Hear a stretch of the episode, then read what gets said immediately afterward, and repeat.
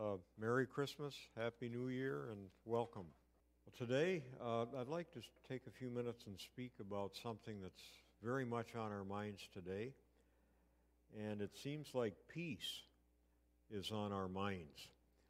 And it could be that peace is on our mind, or maybe even the absence of peace, because today we're talking about it happens that it's the third fruit of the Spirit mentioned in Galatians, and it's interesting. Uh, Aaron was mentioning a few minutes ago about putting bits and pieces together. And it's amazing how the Holy Spirit weaves things together that we don't know about until we're in the middle of it. But it seems in recent weeks we've had messages on love and on joy, and now it's on peace today. And anybody looking around the world today can certainly see that peace is needed. We finished the United States finished our longest war in Afghanistan several weeks ago, and that country is still torn apart with factions against other factions. And then you can turn on the news almost any day, and you can read about how the Russian government is enforcing, or they're rather building up forces on the border of Ukraine. Thousands of troops, and it looks like at any time that could erupt into war.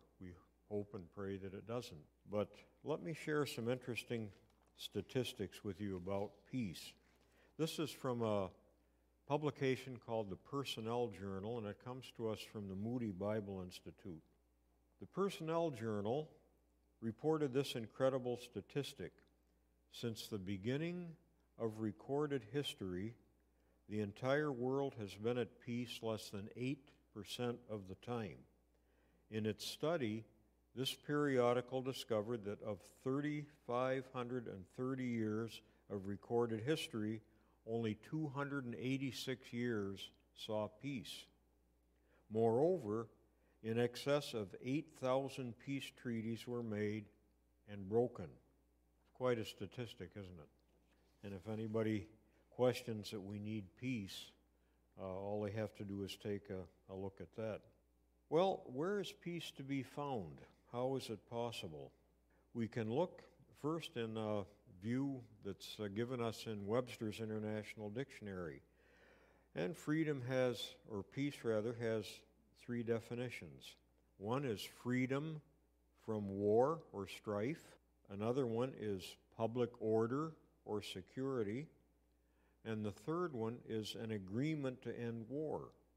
Now, those things relate really to not just to individuals' peace, but more to governments and the bigger picture across the world. But then let's consider for a few minutes uh, some biblical examples of peace. And where we're going with this, in case you're wondering, will be how peace is something that we find within, and how peace affects us, and how peace comes into our lives as individuals. Well, Psalm 4, number 8, verse 8 says, I will lie down and sleep in peace, for you alone, O Lord, make me dwell in safety. And then in Numbers 6, verses 24 to 26, we have that famous benediction you'll hear again later today, but not too much later. The Lord bless you and keep you. The Lord make his face to shine upon you and be gracious to you. The Lord turn his face to you and give you peace. And then we can look at uh, peace among nations, how that works. There's a passage in 1 Kings beginning in uh, chapter 22 of verse 41. I think I just listed the f- verse 41. I have two others. And it deals with uh, Jehoshaphat. And I'll read just a little bit of that to you. This is 1 Kings chapter 22, beginning in verse 41. Now Jehoshaphat, the son of Asa, had become king over Judah in the fourth year of Ahab, king of Israel. Jehoshaphat was 35 years old when he became king. He reigned 25 years in Jerusalem. His mother's name was Azittabab, and the daughter of Shilhi. And he walked in all the ways of his father Asa. He did not turn aside from them, doing what was right in the eyes of the Lord. Nevertheless, the high places were not taken away, where the people offered sacrifices and burned incense in the high places. Also, Jehoshaphat made peace with the king of Israel. So there's peace among nations or different groups. And then Judges 4:17 speaks of Jabin, the king of Canaan, whose kingdom had friendly relationships with the nearby kingdom. And then we can come into our own times and we can look at our United States relationship with Canada. And that's been very interesting over the years. Peaceful for the most part, but there have been occasional trade dust ups and recent border restrictions brought about by the pandemic, but overall a, a peaceful relationship. And may that continue. It has for a long time.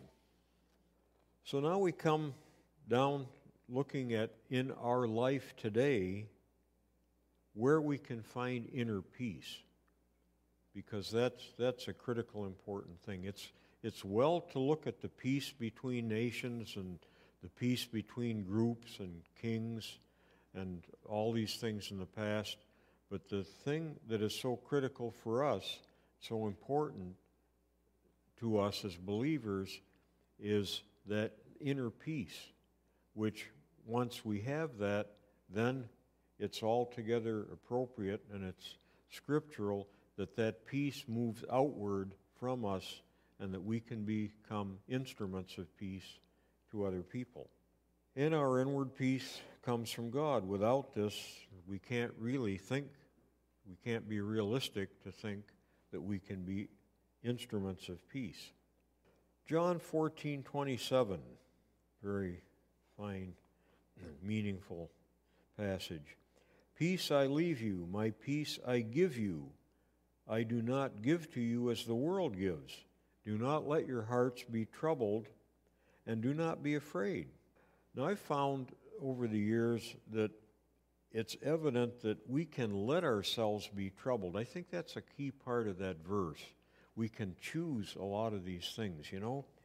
Uh, I have found that our thoughts, the things that we think about, the things that we meditate about, can have a tremendous effect on whether or not we have peace in our lives or whether we have the opposite, whether we can have turmoil and we, where we can have things that disturb us. And one of my very favorite passages that goes along with that and supports that is in Philippians chapter 4. Rejoice in the Lord always. Again, I will say, rejoice. Let your gentleness be known to all men. The Lord is at hand. And be anxious for nothing, but in everything by prayer and petition with thanksgiving, let your request be made known to God. And the peace of God, which surpasses all understanding, will guard your hearts and minds through Christ Jesus.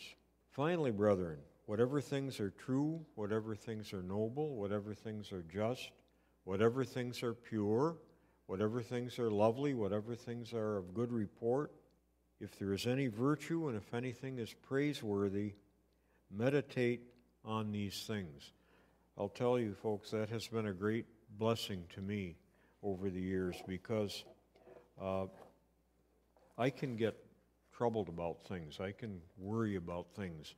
And sometimes in the night, I wake up and uh, as recently as last night and the night before, I've spent some time uh, meditating on these things and how, how important it is that we can choose. We can choose to be, to be uh, built up by this. I think of the opposite effect, and I just came to, I didn't intend to mention this, but I, brief anecdote, when I started teaching in a college in Pennsylvania, there was the lady who was the secretary of the dean, Sylvia Richter, was a lady of late middle age, and she was a lady that had had a, a way of intimidating or making people afraid. She just had this mindset, and she had this attitude about her that she seemed to be kind of angry a lot of the time. Well, I was just a young guy. I think I was 27 years old when I got into that position. And I found then and since then that I've had two experiences that in my life I have been very well accepted by two groups dogs and older women. And, uh, but Sylvia Richter told me one time, she said, Mr. Popiel, she said, I just can't be happy unless I'm miserable. Uh, and I had to think about that for a long time. But, but she actually really meant that. I think deep down she wasn't that miserable, but she seemed to have that mindset or that attitude. And John 16:33, but it tells us that I have told you these things so that in me you may have peace. In the world you will have trouble, but take heart, I have overcome the world. Now, can we be at inward peace in the midst of circumstances that are far from peaceful? I believe we can. And I've got two short illustrations of that. I'm very interested and kind of a student of World War II. My dad was in the Navy, he served in the Pacific Theater. And over the recent years, I've become interested. I read a lot about World War II, and I'm reading a very important book right now. But some time ago, I came to know something about this famous naval battle uh, that was won by the United States Navy, the Battle of Midway in June of 1942. Now, it was only six months after Pearl Harbor the Japanese had attacked us and brought us into World War II. And it was not known until a long time after the, the war was over that the United States and the Allies, England and the other allies, had broken the Japanese codes so that we could actually read what they were going to be doing. Well, they planned a big ambush of our naval forces in, in the Pacific, but the United States Navy found out about this and got ready for it. And there was a famous commander of that naval force of the United States who had taken over that command by mistake or by accident because uh, Admiral Halsey, who was supposed to lead that force, had gotten a bad attack of some kind of a I don't know if it was shingles or whatever it was, put him in the hospital.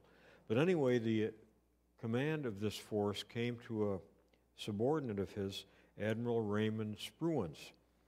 And Spruance was widely recognized for his quality of inner peace. He had this well known routine, and his uh, people who served under him knew this. Every day when the ship was at sea, he would just take his regular walk. Even though things were exciting and it looked like a battle was imminent, he would be seen taking his regular walk around the uh, ship. And also, in even the day or two or three before this battle was approaching, before he knew it was coming, he would go to bed and he would sleep at the regular hours. And this had a great impact. And actually, when the battle unfolded, he was not someone who got rattled and excited and made rash uh, decisions. He was calm, collected, and that had an awful lot to do with the fact that, that the U.S. won the battle. And there's another very, I think, kind of a poignant illustration of how somebody or something can be at peace when everything is far from peaceful. There was a gentleman some years ago, I think this was in the 19th century, he was an art collector, and he was actually quite wealthy. And he was looking for something that would bring peace into his life, so he put a lot of money into this contest, and he wanted to commission or put a prize in effect for painters artist who would paint some kind of a portrait that would indicate what peace was like. So the day came when all of this was going to be unfolded. He took time, he un- unfolded all of, took the covers off the paintings, and one after another, uh, he thought he'd find a masterpiece. Well, It says the challenge stirred the imagination of artists everywhere. Paintings arrived from far and wide. Finally, the great day of revelation came. The judges uncovered one scene after another. The viewers clapped and cheered. Only two paintings remained. A judge pulled the cover off one, a hush fell over the crowd. A mirror smooth lake reflected green birches under the soft blush of the evening sky. Doesn't that sound peaceful? Along the great grassy shore, a flock of sheep grazed undisturbed. Surely this must be the winner. But there was one more. He pulled the cover off, the last painting, and it, it was of this. A tumultuous waterfall cascaded down over a rocky precipice. The crowd could almost feel its cold penetrating spray. Stormy gray clouds threatened to explode with lightning, wind and rain. In the midst of the thundering noises and bitter chill, a spindly tree clung to the rocks at the edge of the falls. One of its branches reached out in front of the torrential waters as if foolishly seeking to experience its full power. A little bird had built a nest in the elbow of that branch. Contented and undisturbed in her stormy surroundings, she rested on her eggs. With her eyes closed and her wings ready to cover her little ones, she manifested peace that transcends all earthly turmoil. How's that for an example of peace? Once we recognize God's inner peace and we embrace that, it seems like there are some outward directions. So, where can peace go when we have the inner peace? How and where does it or can it go from there? Well, I think one thing that's very important is peace with brothers and sisters in our church. How about those in our own church that come from different backgrounds? You know, one of the great diverse er, benefits of this church is its diversity. We have people from all walks, from, and our pastor John Alt has mentioned many times how diverse a body we have, and that's a great strength. And I think we've done over the years a pretty good job of recognizing people and accepting people who have come from different worship styles, people who maybe they, uh, their dress is a little different, maybe they have a different style of music in worship, and yet we we are able to, to embrace that. Uh, peace in a church. Uh, I happen to have had an experience several years ago knowing about a church in a nearby town that was known as the church with all the problems. Some of you probably know the church I'm talking about, but I'll leave that aside for right now. But this church had a reputation for splits and disputes. One of the big ones happened when the parsonage was having new carpeting put in in the downstairs, and because the carpet color did not suit the taste of a group of people, they left the church. That's kind of the, the way the thing happened over the years. Well, anyway, a young boy, I think he was six or seven years old, did not, he was not somebody whose family normally attended that church but his grandmother did. So grandma took him to church one morning, and like you've probably seen in different churches, there'd be a bronze plaque on the wall, and there would be the, uh, an American flag and the names of, of people. Uh, so the boy, in a dull, quiet point of the service, and I guess their services were known as being fairly dull, even though the church had a lot of disputes the boy looked up and he looked at grandma and he said, What are, what are those signs are? What are those names all about? And she said, Well, those were people in our church who died while they were in the service. And he looked at grandma and said, Was that the morning service or the evening service? and that's kind of typical of the way that church conducted itself. And then peace with believers from different denominations or different groups or traditions with different styles I already mentioned. Once we agree on the 99.9 essentials of our faith, can we have a little bit of uh, tolerance for people in other denominations or in other traditions? There's an anecdote that I read someplace. I'm not sure, it's certainly not original with Pete, but it goes like this. And I quote To live above with those we love, oh, that will be the glory. To live below with those we know, well, that's another story. So that gives us a, a good word. And then peace with unbelievers. Now, this doesn't imply that we should just push aside all of our beliefs and commitments in order to fit in and avoid problems, because peace at any price probably not worth what you have to pay for it. Not likely. A real challenge at this time of the year and any time of the year can be peace with unbelievers, unbelievers in our own family. And beyond that, people we might work with, maybe for students, people, fellow students. And it sometimes it can take a superhuman effort to embrace sanctified silence. Ecclesiastes 5 2 has a good word for us. and uh, as I read that, and just before I do, I'll ask the worship team to come up as we bring things to a conclusion. The verse from Ecclesiastes, before I bring a few concluding thoughts, says this God is in heaven, and you are on earth, so let your words be few. That's uh, good advice for us sometimes. And as we move to the close, we need to realize that. Uh, at Christmas season, we, we actually could think of ourselves as kind of a magnifying glass. For those who are in joyous circumstances, uh, people who are in good health, maybe their finances are in good shape, uh, relationships are in good order, we can rejoice with them. And that's, that's altogether good. But let's think about people that we know who maybe are not doing quite so well.